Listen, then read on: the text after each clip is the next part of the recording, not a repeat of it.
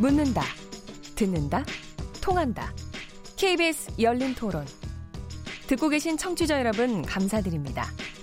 들으면서 답답한 부분은 없으신가요? 궁금한 점은요? 그렇다면 함께 토론에 참여하시죠. 유료 문자 9730을 이용하시면 됩니다. 단문은 50원, 장문은 100원의 정보 이용료가 있습니다. 스마트폰 어플리케이션 KBS 모바일 콩을 통해서도 무료로 참여하실 수 있습니다. KBS 열린 토론은 언제나 열려 있습니다. 듣고 계신 KBS 열린 토론은 매일 밤 1시에 재방송됩니다.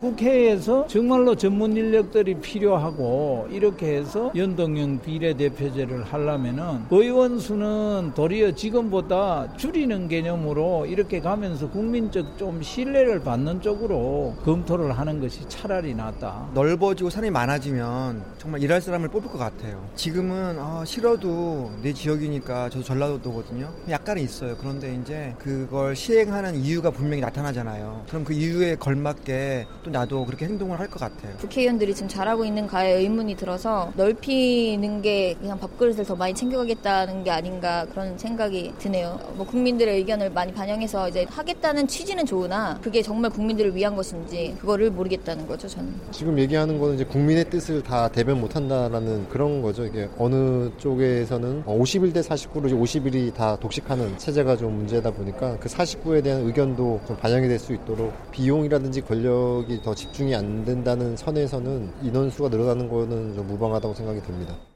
예. 시민들 목소리도 많이 담아주셨는데요. 지금 저 문자 메시지도 엄청나게 쏟아집니다. 그래서 오늘 우리 어, 청취자분들의 이 의견을 정확하게 전달해 주실 정희진 문자캐스터 의견을 전해 주시죠. 네, 안녕하세요. 문자캐스터 정희진입니다. KBS 열린 토론 오늘 주제는 선거구제 개편인데요. 청취자 여러분들이 보내주신 문자 소개해드리겠습니다. 네, 먼저 휴대전화 끝자리 7516번 쓰시는 분. 저는 국회의원 세비 총액을 늘리지 않는 것을 전제로 연동형 비례대표제 도입에 찬성합니다. 의원 수를 늘릴 거면 세비를 줄이세요라고 해주셨습니다. 콩으로 의견 주신 김윤기 청취자. 국회의원 의석수가 늘어나도 국회가 제 기능만 한다면 누가 비판을 할까요? 의원 정수 증가에 찬성할 테니 의정 활동에 더 신경 써주세요라는 의견 주셨고요. 휴대전화 끝자리 1176번 쓰시는 분. 경기 여주에 사는 박형규입니다. 저는 연동형 비례대표제 전면 도입에 반대합니다. 국회의원도 싫지만 그래도 국민이 직접 뽑은 인물이 당선돼야 투표의 의미가 있습니다. 네, 다음 휴대전화 끝자리 1058번 쓰시는 분. 득표율이 30%도 안 되는 의원들을 보면 과연 대표성이 있는지 의문이 듭니다. 선거법을 개정하여 연동형 비례대표제를 실시해야 합니다. 유권자가 정당에 표를 준 만큼 인정받아야 합니다라고 보내주셨네요. 네, 휴대전화 끝자리 1966번 쓰시는 분입니다. 인구도 매년 줄어들고 기업 고용도 줄어드는데 국회의원 수만 늘어나는군요. 저는 비례대표가 왜 필요한지 모르겠습니다.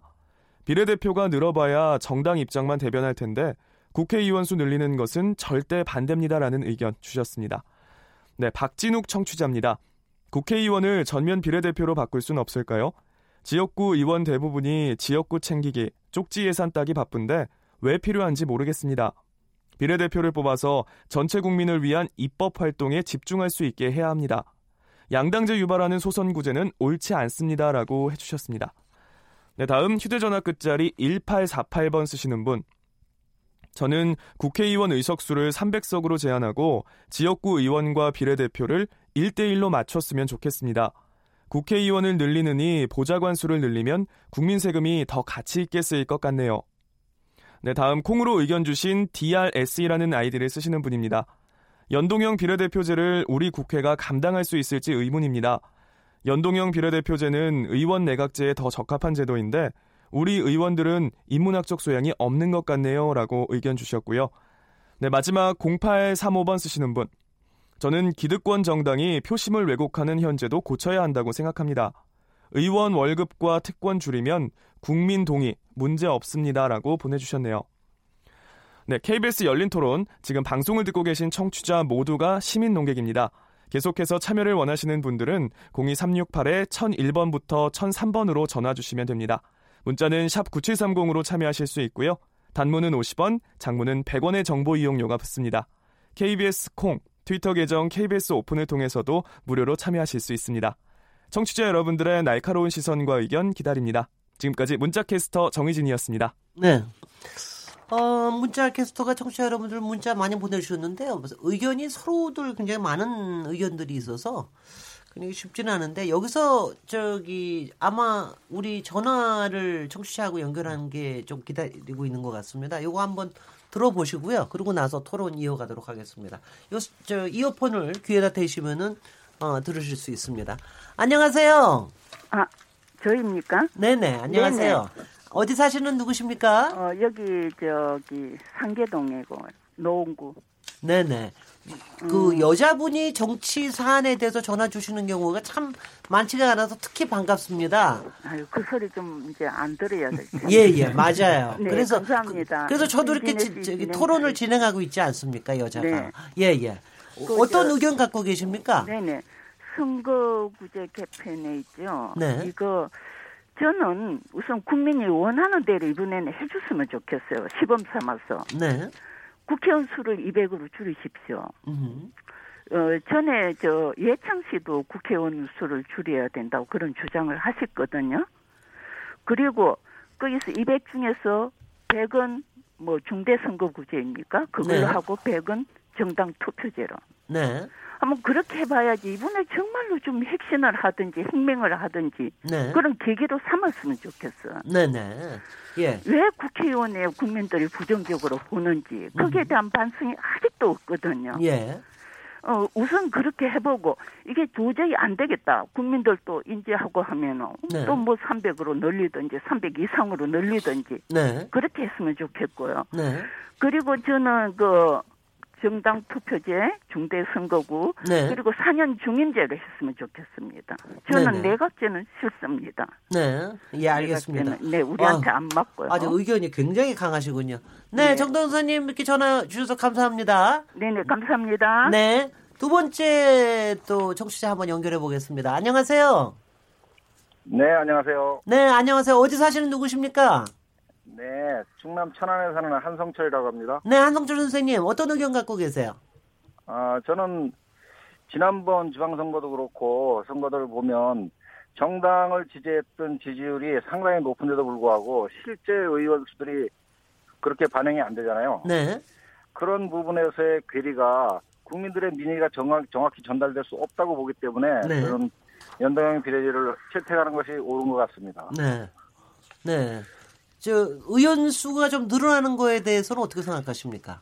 어, 지금 뭐 국회의원 여러분들 지금 뭐 어떤 뭐 비난하고자 하는 말씀은 아니지만 네. 실질적으로 국회의원 한 분한 분들이 정말 그 국민의 민심을 대의해서 그 국회 의정 활동을 하고 있는지를 한번 그 냉정하게 생각을 해보면 네. 그분들이 하- 말 한마디 한마디 진짜 국민의 의지, 저 의지를 반영을 하고 있는 건지 국회 반영을 하고 있는 건지를 따져보면 정말 그렇게만 해주신다면 국회의원 수가 늘고 줄고에 대한 거는 뭐 너무 많으면 안 되겠지만 그거는 큰 문제가 안 될 거라고 봅니다. 예. 네, 필요하다면 늘릴 수도 있다. 이렇게 보고. 예, 그리고 일만 열심히 한다면 늘릴 수도 있다. 뭐 이런 얘기를 그렇죠. 하고 지금 계시는군요. 현재 보, 보여지는 국회의원 분들 그 어, 제가 말씀드린 행태 자체가 네. 국민들에게 어떤 그 민의를 대의, 대의, 대변해서 국회에 가신 분들인지 네. 네, 조금 심한 말씀을 드리면 정말 국회의원이 하나의 그 직업으로서 자기 밥그릇을 챙기러 간 건지 이걸 네. 모르잖아요. 아니, 직업으로 그 직업으로 알면 의- 좋은 거죠. 직업으로 그렇죠. 제대로 그래서 하면은. 네. 민의만 제대로 반영이 된다 그러고 네. 어, 조금 전에도 말씀드렸지만 그 정당 지지율하고 국회의원 수가 너무 괴리가 커서 네. 어, 연동형 비례제를 해서 그 소수의 의견이지만. 그것이 민의가 좀 정확히 반영될 수 있는 그런 국회라 그러면 의원 수는 조금 늘어나도 상관이 없지 않을까 생각입니다. 네, 감사합니다. 한성철 선생님 전화 주셔서. 네. 감사합니다. 네. 이 얘기 다 들으셨죠? 문자도 그렇고 일단 어, 청취자 의견도 그렇고 어떻게 들으셨어요? 네, 네. 박성철 교수님 어떻게 들으셨어요? 역시 이제 국민들은 원칙적인 이야기를 좀 하고 있기 때문에 두 분 다 이야기가 설득력이 있거든요. 굉장히 현실적인 이야기라고 보고요.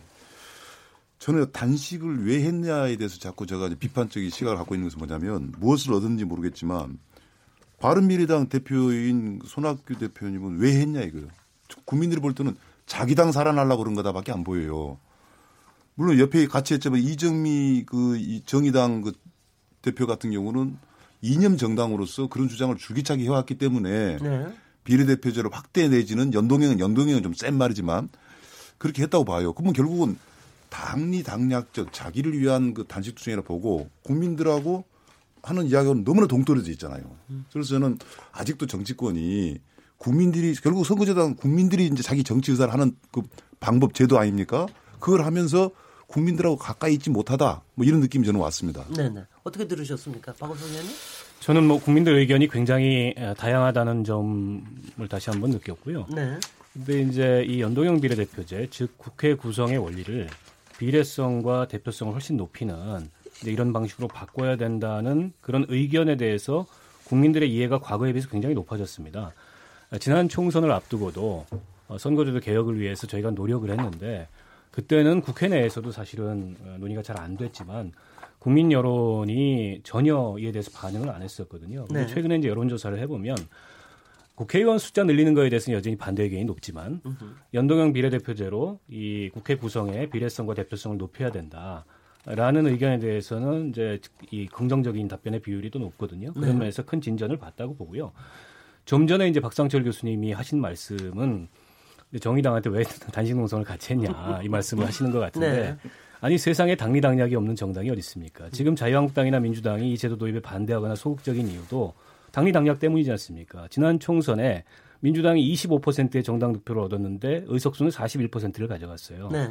자유한국당도 비슷하게 가져갔죠.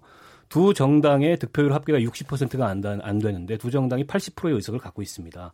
그러니까 이 특혜를 내지는 이 제도의 소선거구제의 특권을 계속 누리고 싶은 거 아닙니까? 네. 그러니까 온갖 논리를 동원해서 이 제도를 어, 반대하고 있는데 으흠. 앞서 이제 우리 유권자께서 말씀하셨듯이 그렇게 국민의 표심과 국회 의석이 괴리되는 제도 그럼으로써 정치에 대한 우리 국민들의 어떤 신뢰나 기대가 떨어지는 제도 이제 좀 넘어서자고요. 예, 알겠습니다. 네네.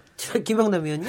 자, 우선은 근본적인 문제는 비례대표 국회의원이 지역구 국회의원보다 좋은 제도냐, 그리고 비례대표 국회의원을 늘리는 게 과연 좋은 정치를 어, 향해서 가는 길이냐부터 따져봐야 될 것 같습니다. 네. 역사적으로 보면 우리나라 헌법에 비례대표 국회의원이 들어온 3공화국 헌법을 사실상 뭐 작업을 한 김종필 전 총리의 회고록을 보면 이 비례대표 국회의원직을 왜 만들었냐? 사실은 속내는 방공의식이 투철한 음. 이북 출신을 국회에 많이 집어넣어야겠는데 출마시킬 지역구가 없어서 비례대표 를 만들었다는 게 사실은 속내예요. 그 여대야서 만들기 위해서 그런 거죠. 그리고 현실적으로 그러면 비례대표 국회의원이 늘어나면 좋은 정치가 실현되느냐? 저는 전혀 아니라고 생각합니다. 이게 지금 우리나라 현실과 또 제도와 전혀 맞지도 않는 연동형 비례대표제를 여기까지 끌고 온 정의당에 대해서는 정말 존경을 표하고 싶어요. 이런 주장을 끊임없이 하니까 여기까지도 오는구나. 라는 거 참 놀라운데, 아, 우리 현실과 맞는지는 앞으로 검토해 봤으면 좋겠습니다. 근데 김영남. 김영남 의원님. 비례대표. 여기 지금 다섯 명 중에서 두 명이 비례대표 출신인 거 아세요? 알고 있어요. 네, 아니, 근데 그렇게 얘기하시는 거예요. 제가 그래갖고 19대 때도 비례대표 없애자고 그랬다가 비례대표 국회의원들의 아주 공적이 됐습니다. 이 제도가 네, 네. 이 제도가 네. 비례대표가 우월하냐 네. 내지는 지역구에서 선출된 국회의원이 우월하냐 이걸 따지는 게 네, 네. 아닙니다. 아, 그야말로 제가 앞서도 말씀드렸듯이 어, 전 세계의 많은 나라들이 다른 선거제도를 운영을 하고 있는데 지금 김용남 의원의 논리대로라면은 완전 비례대표제를 하는 나라가 있어요. 알겠습니다. 지역구에서 선출되는 사람이 한 명도 없는 국회를 음. 운영하는 나라가 있어. 그럼 그런 나라의 정치는 네. 정말 최악의 정치입니까? 아니지 네. 않습니까? 알겠습니다. 네. 김태일 교수님 바, 반응 듣고 요거 잠깐 쉬겠습니다. 예, 우리 김용남 의원님 하신 말씀 뭐 옳은 말씀이 이제 많아요. 그러니까 우리나라 정당 정치가 특히 비례대표 선정을 둘러싸고는 그 개파 정치로 점철되고 네. 또돈 정치로 오염되고 음흠. 뭐 국민들에게 온갖 나쁜 것의 온상처럼 이렇게 알려져 있는 것도 사실이고 또 사실이 그러해 왔습니다. 에, 그런 것을 포함한 우리나라 정당과 기관으로서의 어떤 국회의 신뢰도라고 하는 것은 경찰, 검찰, 군대보다 더 낮은 상황이고요. 네. 현재 법원이 저 신뢰도가 곤도박질 치고 있습니다만은 저렇게 곤도박질 쳐도 국회는 그보다 더 나쁘다고 국민들은 생각을 하고 있는 상황이니까 어, 김용남 의원의 말씀이 틀린 건 아닙니다. 그런데 문제는 에, 이런 연동형 비례를 통해서 다당제라는 경쟁적 상황을 만들고 그러한 경쟁적 상황이 지금까지 국회와 정당의 그 나쁜 모습을 해결해 나갈 수 있는 하나의 열쇠가 되지 않느냐라는 점에서도 알겠습니다. 연동형 네. 비례대표제의 가치가 있다는 것입니다. 네. 그동안에 에, 분단 체제와 지역주의에 기생을 하면서 한국당과 민주당이 사실은 독점 체제를 서로 어, 즐겨왔지 않습니까? 그런 즐겨온 비경쟁적 상황이야말로 좀 전에 말씀드렸던 여러 가지 나쁜 요소들의 원인이라고 볼 수가 있는 것이거든요. 네, 그래서 알겠습니다. 음. 다당제의 경쟁적 상황은 그간의 국회와 정당이 가지고 있는 문제를 해결할 수 있는 열쇠다 하는 점이 연동형 비례대표의 또 하나의 필요 논거라고 하겠습니다. 예. 여기까지 잠깐 토론 마무리하고요. 잠깐 쉬었다가 다시 토론 이어가겠습니다. 지금 여러분께서는 KBS 열린 토론 시민 김진애와 함께하고 계십니다.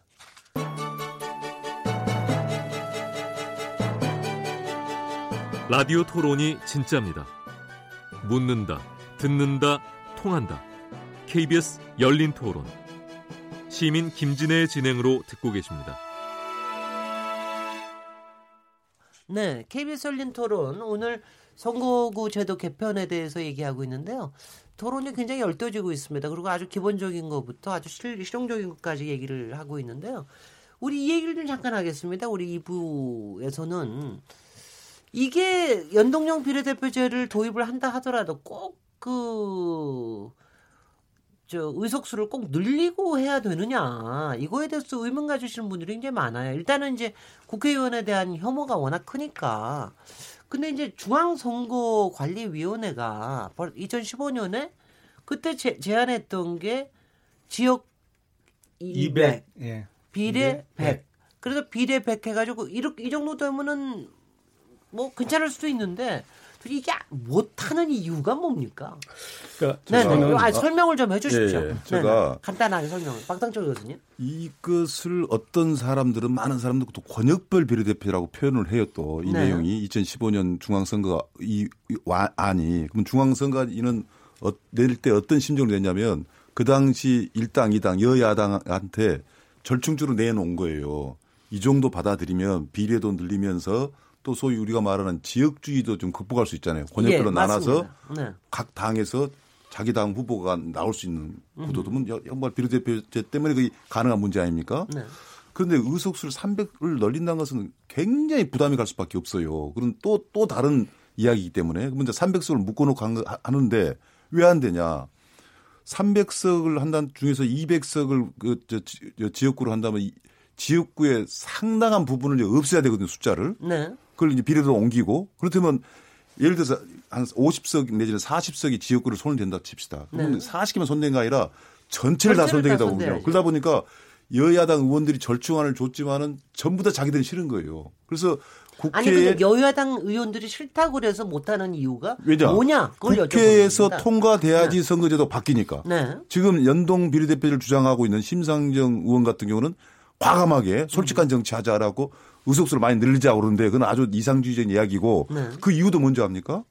지역구를 건들 수 없기 때문에 네. 비례대표를 높여가지고 연동형으로 적용시키자 이거예요. 네. 그래서 저는 지금 문재인 대통령 속내도 제가 볼 때는 아마도 지금 아, 좀 전에 이야기했던 2015년 권역 비례대표제라고 이야기할 수 있는 2대 1, 200석 대 100석을 이야기하는 이런 비례대표제를 대통령은 혹시 국민들이 지지하고 있는 게 아닌가 라고 생각하는 부분이에요. 아니, 그러니까 여기서 조금만 설명을 이제 김대리 교수님께서 조금 설명을 해 주셔야 될 것 같은데요. 어, 민주당은 계속해서 연동형 비례대표제를 딱 한 게 아니라 권역별 비례대표제를 조금 더 밀었다. 특히 그것은 지역주의를 극복하기 위해서 권역별을 상당히 좀 추진을 한 편이다. 이렇게 조금 이제 얘기를 해왔는데 혹시 조금 설명을 해주시겠습니까? 권역별 비례대표제라는 것을 민주당이 그그 상황을 좀 교란시키려고 했던 말장난이었습니다. 언제요? 아니 권역 우리는 연동형 비례가 아니고 권역별 비례다라고 했던 말이 아니 있었죠. 그거는 조금 제가 그러니까 많이. 틀린 것 같아서 네, 네네. 왜- 무슨 얘기냐면요. 네.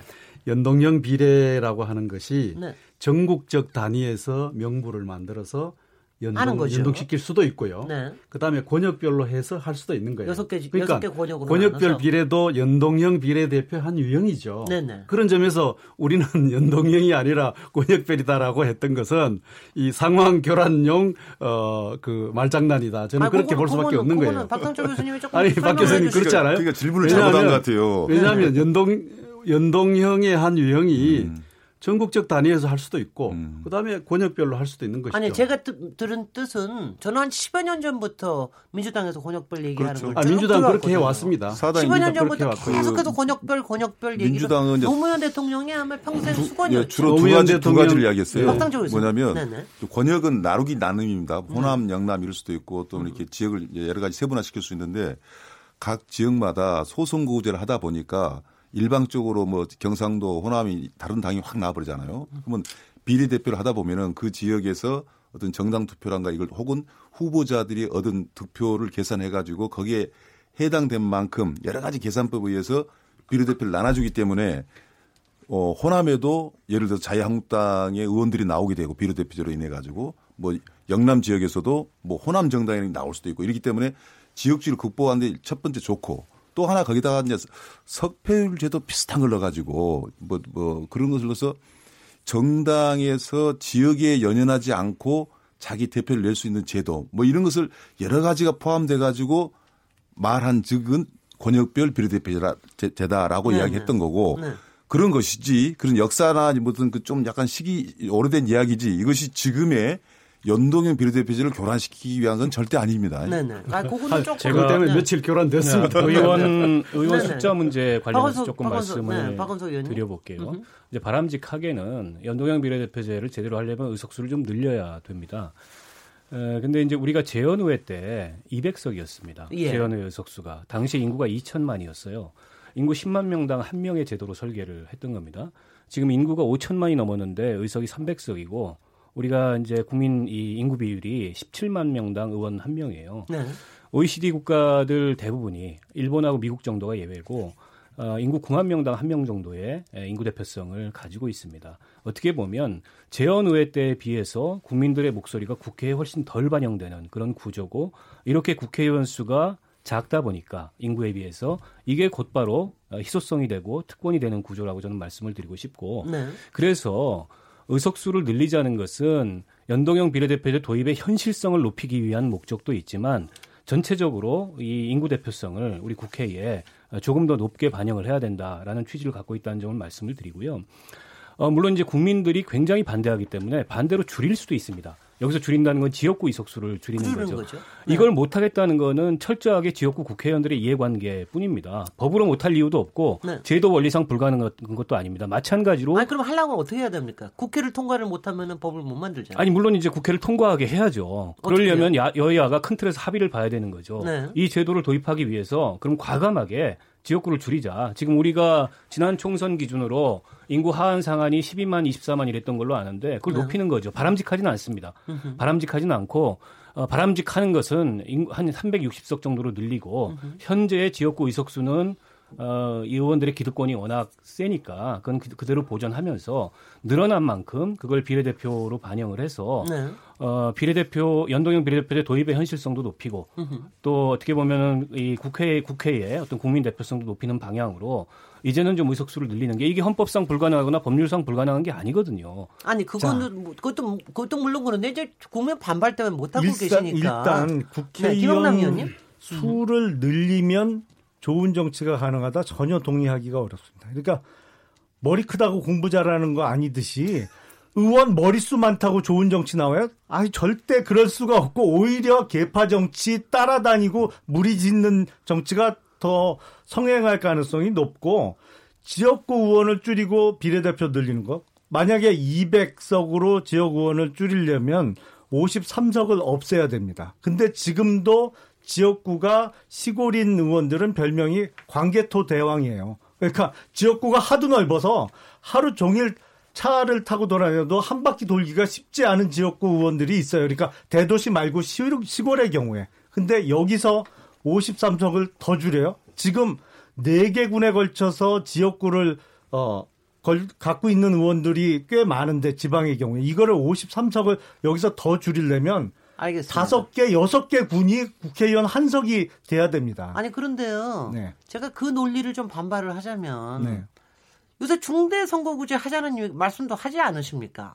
한국당 중대, 중대 선거, 예. 중대 선거구 하면은 지역구가 워낙 넓어지기 때문에 솔직히 뭐 지금 얘기하시는 지역구가 지금 관계토 정도가 아닐걸요 아마 그 중대 선거구를 하자는 그거는 왜 찬성하시는? 아니 그러니까 뭐 저는 개인적으로 찬성하지 않습니다. 근데 네. 한국당에서 그런 어, 주장을 하시는 분들이 있는데 그 내용은 시골, 지방은 소선구제를 하고 인구가 밀집되어 있는 도시 지역에서만 예를 들어 말씀드리면 제가 살고 있는 수원이 국회의원 의석수가 다섯 개거든요. 근데 이게 행정구역하고 맞지가 않아요. 음. 행정구역하고 전혀 상관없이 그냥 인구수로 잘라 놓다 보니까 뭐 두 개 구에 걸쳐서 국회의원이 있고 그래요. 그러니까 각 구에 절반씩에 걸쳐서 국회의원이 하나 있고 그래요. 그래서 어, 중대 선거구를 도시 지역만 하면 예를 들어서 수원시 전체를 하나의 선거구로 놓고 거기서 국회의원을 뭐 네 명 내지 다섯 명을 뽑으면 네. 어, 오히려 행정구역하고도 일치가 되고 그러니까 그 면적은 넓지 않되 인구가 밀집되어 있는 도시 지역만 하자는 것인데 저는 개인적으로는 찬성하지 않습니다. 저는 예. 소선거구제 유지하는 게 맞다고 숫자를 봅니다. 네네 저기 저, 네네 김태일 교수님 숫자를 늘리는 것이 능사가 아니다라고 하는 말씀은 일단 네. 뭐저 외견상 이제 그 그럴듯해 보입니다. 그런데 지금 우리가 늘리자고 하는 것이 그냥 이렇게 숫자 늘리자는 게 아니라 비례성을 강화하자는 것이거든요. 그래서 다당제 경쟁적 상황을 만들므로써 의회 권한을 강화하자는 이제 이런 것이 목표이기 때문에 그 단순히 숫자 늘리는 것이 능사가 아닌 건 사실이지만 이 비례성 강화의 목표라는 점을 주목을 해야 된다는 생각이 들고요. 그러면 국회의원 숫자 몇 명이 적정하냐 하는 것은 물론 답은 물론 없습니다. 뭐 미국, 일본은 우리보다 훨씬 더 많습니다. 뭐 20, 20 몇만 명 중에 대표하는 한 명도 있고. 그러나 OECD 평균이 9만 명이에요. 그러면 우리는 지금 한 17만 명을 대표하는 셈이 된단 말이에요. 우리 국회의원 한 사람이. 그렇다고 본다면 현재 국민의 어떤 그 대의 기능을 강화하고 대표성을 강화하기 위해서 어, 숫자 자체를 늘려야 될 대목도 있는 것이고 그걸 통해서 이제 비례성을 강화하는 것인데 핵심이 이제 비례성 강화이기 때문에요. 아까 김 의원님께서 말씀하셨던 것처럼 정의당이 이 문제의 주인공이 아닙니다. 왜냐하면요. 한국당의 과거의 한나라당이나 새누리당 시절에요. 비례성 강화를 위한 주장, 노력, 제안 무수히 많았습니다. 그 중에는 정당 명부식 비례를 강화하자라고 얘기를 계속 해왔습니다. 대선 때도 하고 국회의원 선거 때도 했습니다. 그런 점에서 이것은 정의당만이 주장한 게 아니에요. 한국당의 과거도 주장했고 민주당도 주장을 했던 바이고 네. 비례성 강화는 정치가 안고 있는 가장 중요한 문제라는 사실은 모두가 다 공감하고 있는 바인데 네. 다만 이제 이 각 파당적 이해 때문에 에, 딴소리 중요한 국면에 있어서 이제 딴소리가 나오는 것이다 하는 점을 우리가 좀 주목해야 되지 않나 싶어요. 국민들이 의원 숫자 늘리는 거에 대해서 반대하는 이유는 숫자 늘리는 것 그 자체를 반대하는 게 아니고요. 국회가 생산적이지 않고 국회의원들이 일은 안 하고 많아지면 더 일 안 할 거예요. 네, 특권만 누린다 네. 이거거든요. 그래서 국민 신뢰를 얻기 위해서 이 불가피한 조치로 그러면 국회의원들이 이른바 국민들한테 눈총을 받는 특권이라는 걸 줄이자 과감하게 세비도 지금 국회의원들 뭐 1억 5천만 원 넘게 받는데 한 5천만 원씩 깎고 보좌진 수도 지금 9명인데 예를 들어서 좀 한 2명씩 어, 줄이고 이렇게 해서 총 예산 기준으로 내년 국회 예산이 6천억이 좀 넘습니다. 근데 6천억을 가지고 300명을 국민들이 고용한 셈인데 6천억을 가지고 360명을 고용할 수 있다면 국민들 입장에서는 더 나은 선택인 거죠. 그 말씀을 드리는 거예요. 그런데 이 얘기를 하고 있는 와중에 이번 예산 심의하면서 양 당이 밀실에서 예산 짬짬이 하면서 또 국회의원 그 수당을 일부 올렸어요. 뭐 일가 일저 일설에 언론에 나오는 것처럼 2천만 원씩 올렸다는 건 낭설이고 일부 올렸는데 결국에는 그로 인해서 정치 혐오가 더 커졌습니다. 정치 혐오가 이렇게 커지고 뭔가 이 국회가 더 의석수가 늘어나거나 선거제가 바뀌는 거에 대해서 반대하는 여론이 높아지면은 그 반사 이익은 지금의 양당이 누리는 거예요. 네. 박상표 네, 그 네. 근데 이제 우리가 논의하다 보니 이제 의원 정수까지 왔는데요. 사실 뭐 현실적인 중요한 문제라고 저는 보고 그런데 이제 의원 정수 문제를 해결을 하면 연동제 비례대표제가 이제 도입이 된다라고 생각한 것은 그건 일종의 숫자 노름에 또 불과할 수가 있어요. 네. 아까 방송하기 직전에 우리 저 이 앵커께서 선거구제 개편 쟁점과 가지로 돼 있는데 좀 문제가 있다고 선거제도 아니냐고 이야기했는데 저는 그게 맞는 이야기다라고도 동의했던 것은 네. 사실 소선거구 제도, 선거 제도로 가서 소선거구 제도가 필요하냐 안 필요하냐 하는 것은 분명히 해야 돼요. 이걸 폐기시킬 거냐, 폐기 안 시킬 거냐. 폐기시켜야지 연동으로 가야지 더 좋다. 제도상으로 맞다. 그런데 의원 숫자를 눌러야 되겠다. 이 논리면 괜찮아요. 근데 저는 개인적으로 소선거구 제도라는 정치적 결단이 있었기 때문에 지역주의란 폐해는 있었지만 그러나 요즘 많이 좀 희석돼 가고 있잖아요. 정권 교체에 지금 정치 개혁이 가능했다라고 좀 보거든요. 네. 공천을 통해 가지고 완전히 새로운 인물이 나온다든가. 저는 초선 의원이 많은 현상 결코 저는 100% 나쁘게 보지는 않거든요. 제대로 못해서 항시 국민들의 염원은 뭐냐면 새로운 정치 하자는 거거든요. 근데 잘 안 되는 거예요. 그런데 역으로 연동형 비례대표자라는 것이 겉은 그럴싸하지만은 실질적으로 안에 채워지는 것이 정치 계획하고 무관해지고 기존 정, 정당의 기득권에 도움이 되는 제도로 갈 수도 있다라고 네. 생각한다면 연동형까지 가지도 못해요. 그래서 일단 이거 설득이 돼야 되고 그러면 저는 이제 소송구제는 없애기는 곤란하다. 저는 답이 나올 거라고 봅니다.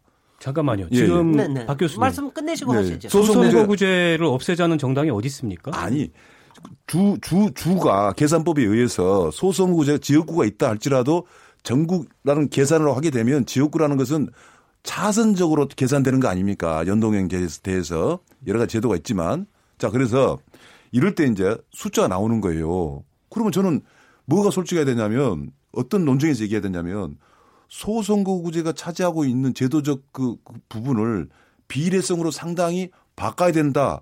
라는 저는 논쟁을 큰 정당이지만 이, 이 민주당하고 이 자유한국당하고 이야기를 저는 해야 된다고 봐요. 네네. 근데 그걸 말씀... 인정을 해보러 나온단 말이에요. 네네. 아니 그거는 그러니까 그 상태에서 그거를... 의원 정수 논의가 되니까 이게 토론이 잘 안 돼 버린 거죠. 그, 그, 점에서 그건 김태리 교수께서 받아주시죠. 그러니까 예. 아니 그러니까 말하자면 이제 저는 그렇게 들었습니다만은 그렇게 하면은 사실 독일처럼 가령 1대1로 가든지 음. 아예 뭐 이렇게 이런 얘기를 하지 않고 굉장히 지금 타협하듯이 이렇게 하니까 어 그러니까 좀좀 좀 이제 의원수 정수 누리는 거만 관심 있는 거 아니냐 이런 얘기가 좀 나올 수가 있어서 비례성 강화를 네. 하는 방법이 이제 크게 두 가지가 있는 것 같아요.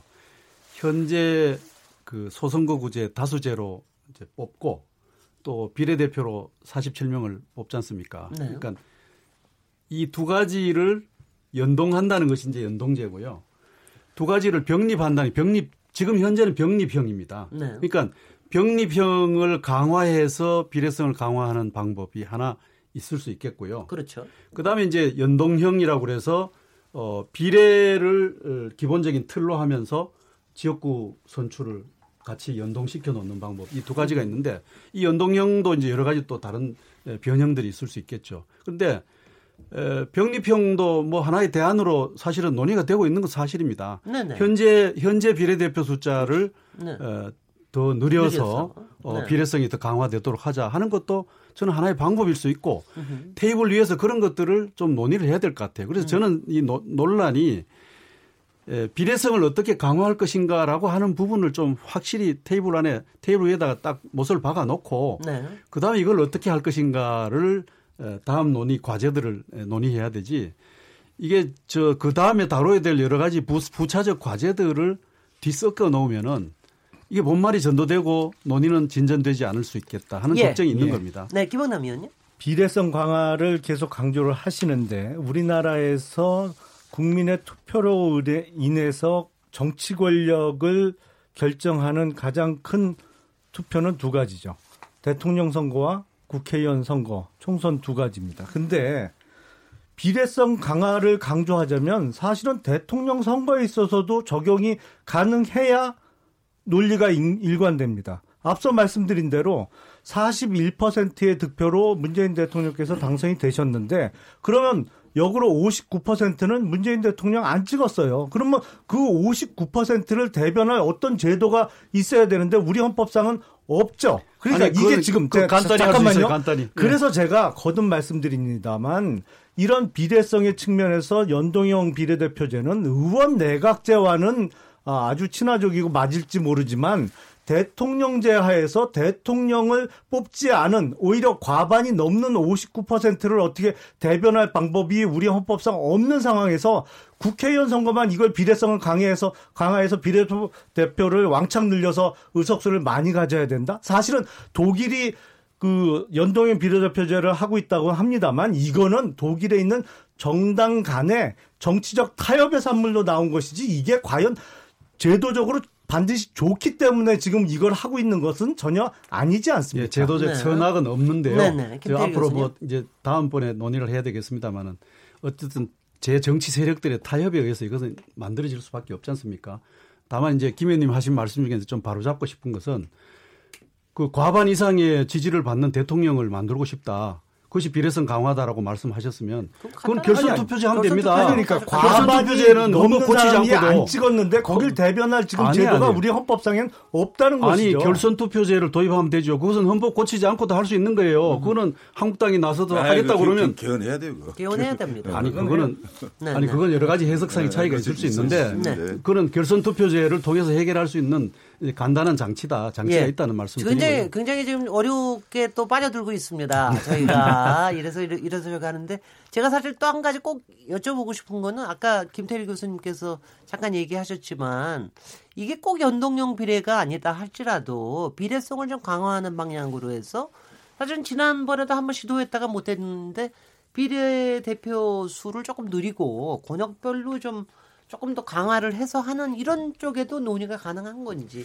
거기다 한 말씀만 해주시죠. 그렇죠. 지금 우리 저 김, 김용남 의원은 좀 좀 더 가격하게 헌법을 고지고대로 해석한 건 있는데 네. 제가 아까 이야기했듯이 의원 내각제적 요소도 있어요. 그렇기 때문에 17대입니까? 정당 투표제를 처음 도입했잖아요. 그래서 거의 20석 전후로 그 당시 노동당이 얻었단 말입니다. 그러면 부분적이지만 정당 투표라는 어떤 비례성이 어느 정도 반영이 됐어요. 지금 바른미래당도 아니 저 국민의 국민의당이었죠. 국민의당도 그 정당 투표라는 제도가 있었기 때문에 근데 정당 투표라는 것은 전략적 투표예요. 인물은 이 사람이 좋은데 당은 얘가 좋다라는 그 판단이 서서 갔는데 그만큼 얻었으니까 그만큼 백맥석을 내놔라라고 한 것은 그 현재 제대로 잘못 해석한 거고 네. 저는 이제 지금 연동형이라는 주장한 것은 저는 그렇게 봅니다. 비례를 강화시키기 위해서 가장 퍼펙트한 비례대표제 중에 하나인 연동제를 이야기한 거고 우리 제도상은 사실 불가능해요. 가능한 것은 뭐냐면 좋다 그러면 이 정당 투표의 어떤 그 차지하는 비율을 좀 더 높이자. 으흠. 높이다 보니까 의석수를 늘리게 되는데 늘렸을 때 장단점이 있다. 라는 논쟁으로 끌고 가면 사실은 그 논쟁이 약간 힘을 얻으면 이 논리적으로 뭐 내각제 하자, 내각제 아니면은 뭐 안 된다라는 그 자유한국당 말도 안 나올 것이고 또 더불어민주당에서 그러잖아요. 국민에게 동의를 얻어야 된다. 이 소리는 뭐냐면 의석 사무를 못 얻을 걸 뭐 이런 것도 포함되어 있거든요. 네. 그래서 저는 현재 백리평이라고 이야기할 수도 있고 거기다가 네. 이왕이면 권역별 비례대표를 넣어서 정당 투표가 의석수에 좀 많이 좀 반영되는 그런 제도로 가는 것이 조금 더 진일보된 거다. 현실적으로 그럼, 생각, 생각합니다. 대안할 수 있다고 네. 생각합니다. 네, 네. 음, 김태리 교수 의견 알겠죠? 그건 진일보가 아니고요. 네. 이제 두 당에겐 진일보인 거죠. 음흠. 그거를 이제 병립형의 규모를 키우고 그걸 권역으로 나누면 네. 두 당은 각각의 지역 기반에서 석권할 겁니다. 예. 그걸 의도한 그런 제도이고 일부 뭐 교차 당선은 두 당 간에는 되겠죠. 나머지 진입 장벽으로 완강하게 치는 그런 제도고요. 지금 연동형 비례대표제가 박상철 교수님 말씀하시면서 자꾸 제도상 불가능하다 그러는데 이게 우리 헌법을 봐도 우리 선거법을 봐도 제도상 불가능할 이유가 하나도 없어요. 아니 불가능하다는 말씀은 안 하셨습니다. 제도상 불가능한 게 아니고 이제 정치권의 의지의 문제인 거고 예. 결국에는 양당이 지금까지 누려왔던 이런 독과점적인 기득권을 계속 누리려고 하는 데서 비롯된 거지 이게 왜 제도상 불가능한지 저는 이해를 못하겠다 이런 말씀을 좀 드리고 싶고요. 네. 아무튼 이렇습니다. 우리 국회의원들의 평균 자산이 30억이라 그래요. 우리 국민들은 3억이 안 됩니다. 어, 세상의 남녀가 절반씩인데 어, 지금 여성 국회의원 17%밖에 안 됩니다. 40대 이하 국회의원 더 줄어가지고 3명밖에 안 됩니다. 전혀 국민을 닮은 국회가 아니에요. 그래서 국민을 닮은 국회여야 그게 민심을 제대로 반영할 수 있고 네. 그런 국민을 닮은 국회를 구성할 수 있는 국회 구성의 제도적 원리가 바로 연동형 비례대표제다 이 말씀을 드리고 싶어요. 네, 오늘 선거제도 개편에 대해서 어, 토론하고 있는데 잠시 쉬었다가 토론 이어가겠습니다. 지금 여러분께서는 KBS 열린 토론 시민 김진애와 함께 하고 계십니다. 토론 듣기만 하면 답답하시죠? 유료 문자 9730으로 문자 보내시면 토론에 참여하실 수 있습니다. 짧은 문자는 50원, 긴 문자는 100원의 정보 이용료가 있습니다. 스마트폰 어플리케이션 모바일 콩을 통해서도 무료로 참여하실 수 있습니다. KBS 열린 토론은 당신을 향해 언제나 열려 있습니다. 네, KBS 열린 토론 선거제도 개편에 대해서 얘기 나누고 있는데요. 청취자 여러분 문자 잠깐 소개해드려야 되겠습니다. 정희진 문자 캐스터 연결합니다. 네, 안녕하십니까. 문자 캐스터 정희진입니다. 오늘의 주제 선거구제 개편과 관련해 청취자의 여러분들의 참여가 이어지고 있는데요. 몇 개 소개해드리도록 하겠습니다. 네, 먼저 휴대전화 끝자리 8049번 쓰시는 분. 저는 국회의원들에게 선거구제 개편 논의를 맡긴 것 자체가 잘못됐다고 생각합니다. 국민이 참여하는 기구를 만들어야 합니다라는 의견 주셨습니다. 다음 휴대전화 끝자리 0892번 쓰시는 분. 현행 선거 방식으로는 민의를 제대로 반영할 수 없습니다. 바쁜 와중에 투표에 참여한 국민들을 생각해 보세요. 언제까지 소중한 한 표를 무시할 겁니까? 라고 보내주셨고요. 고광문 청취자입니다. 현행 소선구제는 중진 의원들의 기득권을 보장해주는 제도 같습니다. 네, 다음 김순아 청취자. 연동형 비례대표제 도입 역시 일부 정당의 당리당략에 따른 주장 아닌가요? 저는 국회의원들이 정말로 민심을 생각한다면 국회의원 국민소환제도 함께 법제화해야 한다고 생각합니다. 네, 휴대전화 끝자리 4253번 쓰시는 분. 거대 양당이 국정을 좌지우지하는 것이 민주주의 정신에 맞는 겁니까? 저는 필요하다면 국회의원 수를 늘려야 한다 생각합니다. 연동형 비례제 반드시 도입해야 합니다 라고 해주셨네요. 다음 휴대전화 끝자리 7722번 쓰시는 분. 여보시오 국회의원 나이들 의원 정수 증가가 문제가 아니고 세비가 늘어나는 것도 문제가 아닙니다. 편갈라서 밥그릇 챙기는 행태가 문제입니다. 국민들의 뜻이 제대로 펼쳐지지 못하는 현실을 타파하려면 연동형 비례대표제가 돼야 합니다. 더불어 의원 한 분한 한 분이 소명의식을 가져야 합니다. 라고 보내주셨고요. 휴대전화 끝자리 9804번 쓰시는 분. 저는 지역구 의원만 뽑고 비례대표 의원 수를 지금보다 더 줄이면 좋겠습니다. 연동형 비례대표가 도입되면 의원 수, 특권층만 늘어납니다. 콩으로 의견 주신 선달이라는 아이디를 쓰시는 분입니다. 연동형 비례제를 해야 하는 것은 맞지만 아직은 이르다고 생각합니다. 우리나라 정치인들은 국민들을 위해 봉사한다는 마음이 별로 없어요. 이런 상황이라면 정쟁만 심해질 겁니다. 네, 휴대전화 끝자리 3689번 쓰시는 분. 토론 잘 듣습니다. 저는 국회의원 횟수를 제한했으면 좋겠습니다. 그래야 젊고 활기찬 국회가 될 것 같습니다. 네, 주인성 청취자님의 의견입니다. 국회의원 의석수를 늘리려면 먼저 특권부터 내려놓으세요. 선거 때는 국민에게 봉사 헌신하겠다고 해놓고 당선되면 권위주의, 특권 의식을 보이는데 화가 납니다. 네, 마지막 휴대전화 끝자리 2179번 쓰시는 분. 정당 지지율이 반영되는 비례대표제 적극 찬성합니다. 하지만 출생률도 줄어드는 상황에서 국회의원 수를 늘리는 것은 반대합니다. 정원을 그대로 두고 연동형 비례대표제를 도입해주세요라고 보내주셨습니다. 네, KBS 열린 토론 지금 방송을 듣고 계신 청취자 모두 시민 농객입니다. 계속해서 청취자 여러분들의 날카로운 시선과 의견 기다리겠습니다. 지금까지 문자캐스터 정희진이었습니다. 네, 정희진 문자캐스터 감사합니다. 이제 시간이 얼마 안 남았는데요. 이제 사실 우리가 여기서 토론하는 것도 국민들한테 조금 더 설명해드리기 위해서 하는 어, 일종의 자리고요. 이 모든 거는 이제 정계 특위에서 또 원내대표들 앞으로의 모임에서 이제 저 이어질 텐데요.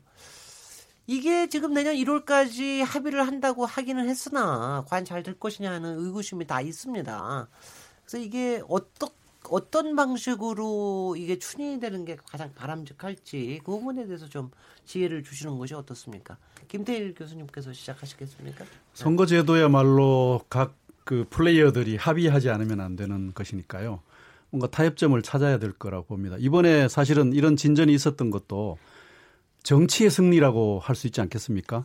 어, 단식, 교착, 대결 이런 상황을 국회의장이 나서서 동분서주하고 어, 그래서 가닥을 잡았습니다. 뭐, 만족스럽지 않을 수도 있지만, 그런 어떻게 보면 굉장히 큰 쾌거라고 볼 수 있는데요. 이제 테이블 위에 각 각자가 갖는 그 핵심 가치를 좀 어, 찾아내고 그 핵심 가치를 어떻게 서로 결합해 나갈 수 있을지라고 하는 부분을 좀 고민해 나가면 어떨까 싶어요. 지금 소수 야당들이 주장하는 바는 뭐 단연코 연동형이라고 하는 어 비례성 강화의 원칙이죠. 그다음 민주당의 경우는 권역별이라고 하는 것을 통해서 뭔가 전국 정당화를 하고자 하는 노력을 옛날부터 해왔고 그것이 아마 핵심 가치인 것 같아요. 한국당은 굉장히 오랜 역사를 가지지만 중대선거구제가 어, 비례성 강화를 위한 또 선거제도 개혁을 위한 중요한 대안으로 자리 잡고 있었습니다. 그래서 어, 제가 오늘 오후에 그 국회 입법조사처가 어, 어, 연초에 만든 보고서 하나를 보고 왔는데 중대 선거구와 연동형을 함께 결합할 경우에 비례성이 어떻게 늘어날 것인지 하는 것에 대한 시뮬레이션을 제가 봤습니다. 그것도 사실은 받아들일 만한 대목이라고 생각합니다. 네. 누구 하나가 승리할 수 있는 것은 아니거든요.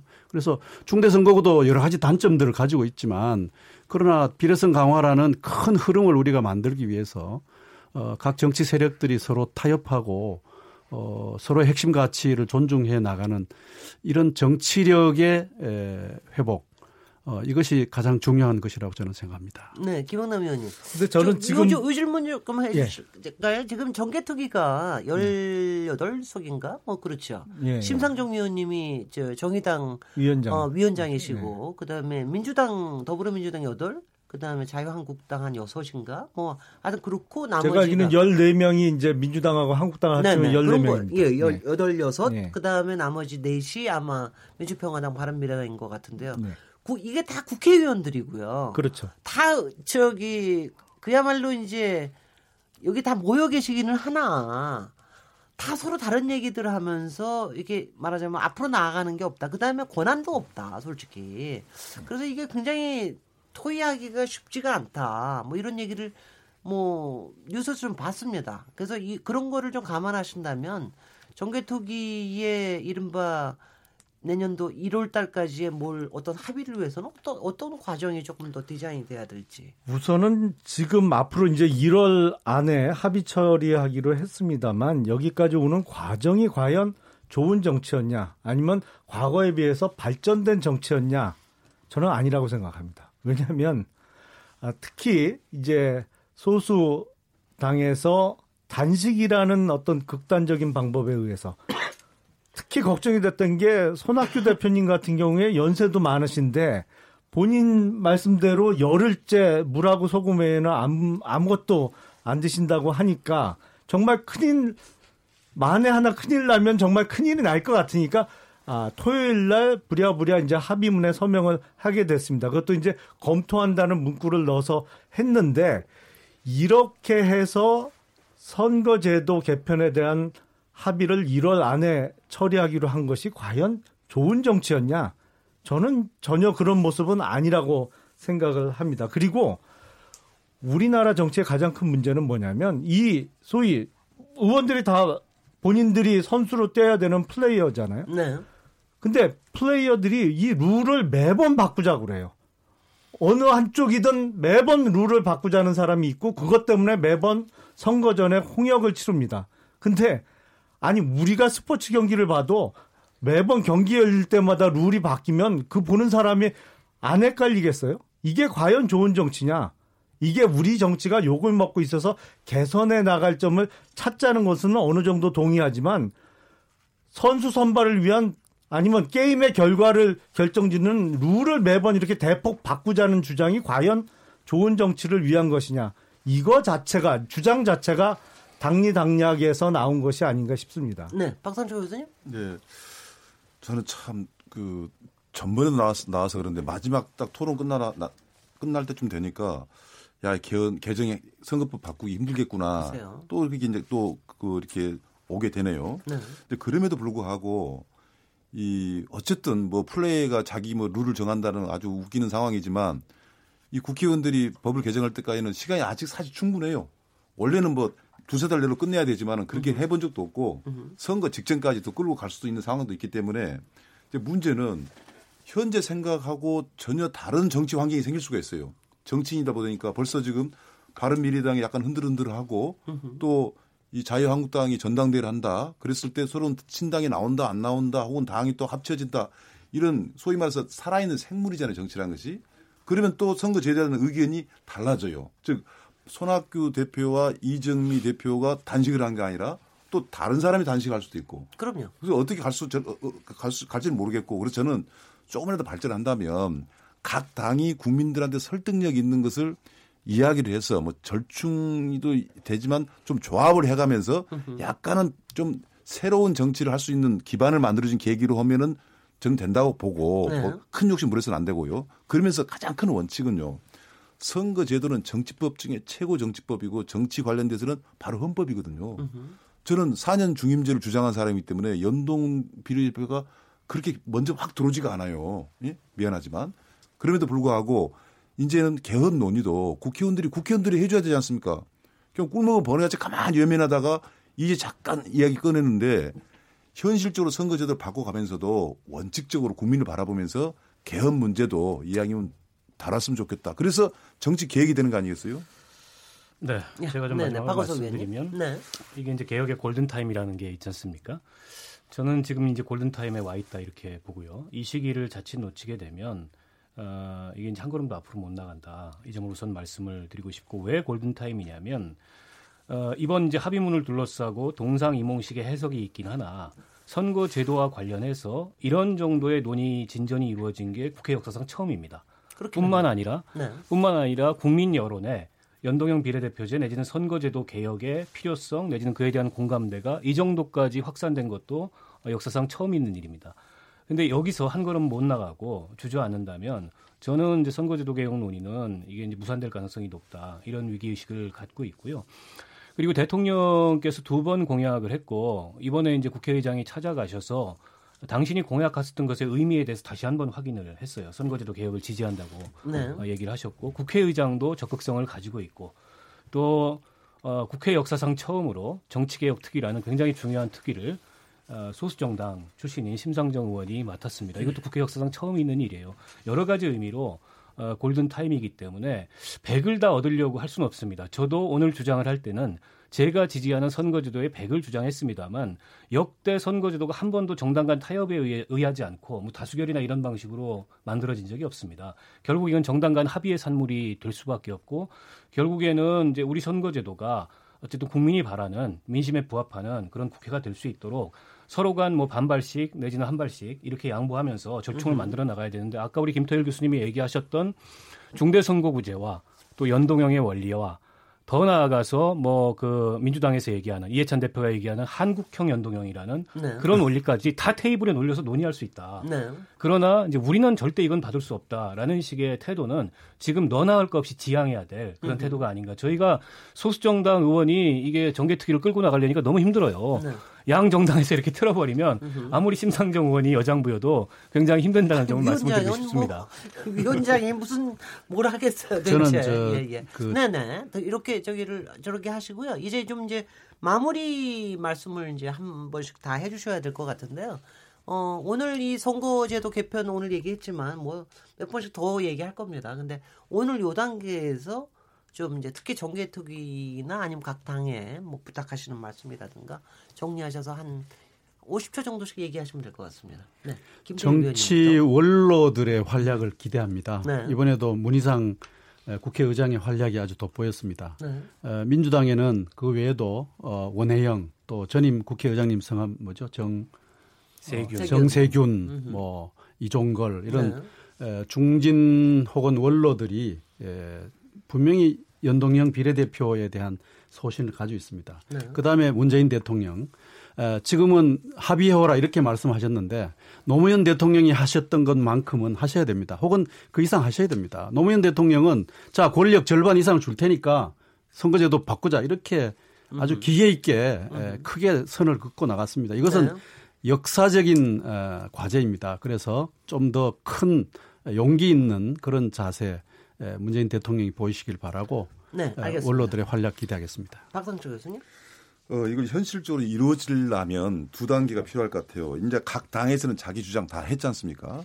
그럼 이것은 뭐 자문위원회 만들어 놨잖아요. 네. 자문위원이라면 당리 당야권 약간 거리 거리가 있을 수 있는 객관적인 안을 낼 수 있기 때문에 여기서 좀 아주 가, 좀 누가 봐도 그냥 A안, B안, C안 요즘 나와 있습니다만은 그걸 정확하게 몇 가지 안을 만들어서 즉 저는 정당 간 합의는 전 불가능하다 봐요. 네. 또 대통령한테 너무 체근하지 마시고 네. 모범 답안밖에 안 나옵니다. 네. 그래서 딱 몇 가지 안을 만들어서 국민들하고 의사를 물어보는 공론화 과정을 갖추는 게 중요할 것 같아요. 예, 그래서 알겠습니다. 아 이쪽으로 가겠다라는 흐름이 좀 있어야 되거든요. 네, 공론화 과정이 필요하다는 말씀하셨습니다. 네, 김영남 의원님 40초 부탁합니다.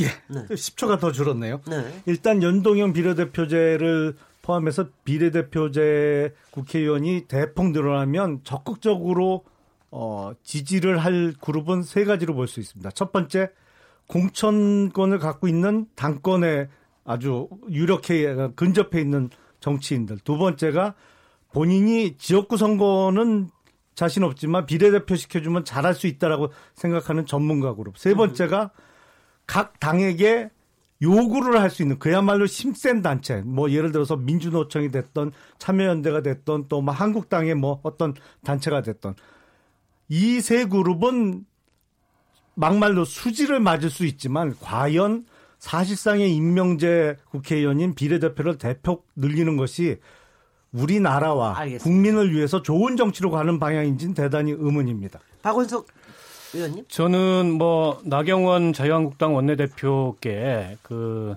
어, 응원과 뭔가 좀 더 과감한 선택을 해주십사 하는 말씀을 드리고 싶어요. 그러니까 전임 김성태 원내대표도 이 문제에 대해서 좀 열린 마음을 갖고 계셨는데 막상 합의안까지는 못 만들었어요. 근데 나경원 원내대표가 원내대표 된 지 이틀 만에 이 합의안이 나왔기 때문에 우리 오늘 이 자리에 나온 김용남 전 의원도 좀 잘 설득해 주시고 자유한국당 내부의 논의를 네. 자, 잘 이끌어서 네. 온갖 국회가 정말 민심에 부합하는 선거제도를 만드는 그런 역사적 성과를 만들어내는 결정적 역할을 나경원 대표가 해주셨으면 좋겠다 예, 이 말씀드립니다. 예. 식사하시라고 합의한 거예요. 네, KBS 열린 토론 오늘 선거제도 개편 쟁점과 과제에 대해서 토론 나눠봤는데요. 오늘 토론이 아마 세 번째였을 겁니다. 그 앞으로 몇 번을 더 해야 될지 모르겠는데 많이 할수록 좋은 것 같습니다. 오늘 상당히 발전된 토론이 됐던 것 같습니다. 오늘 토론에 참여해주신 김용남 전 산유리당 의원님, 박원선, 박원석 전 정의당 의원님, 김태일 영남대 정치외교학과 교수님, 박상철 경기대 정치전문대학원 교수님 감사드리고요. 어, 네 분 모두 감사드리고 저는 내일 7시 20분에 다시 돌아오도록 하겠습니다. 감사합니다. 네, 고맙습니다. 고맙습니다.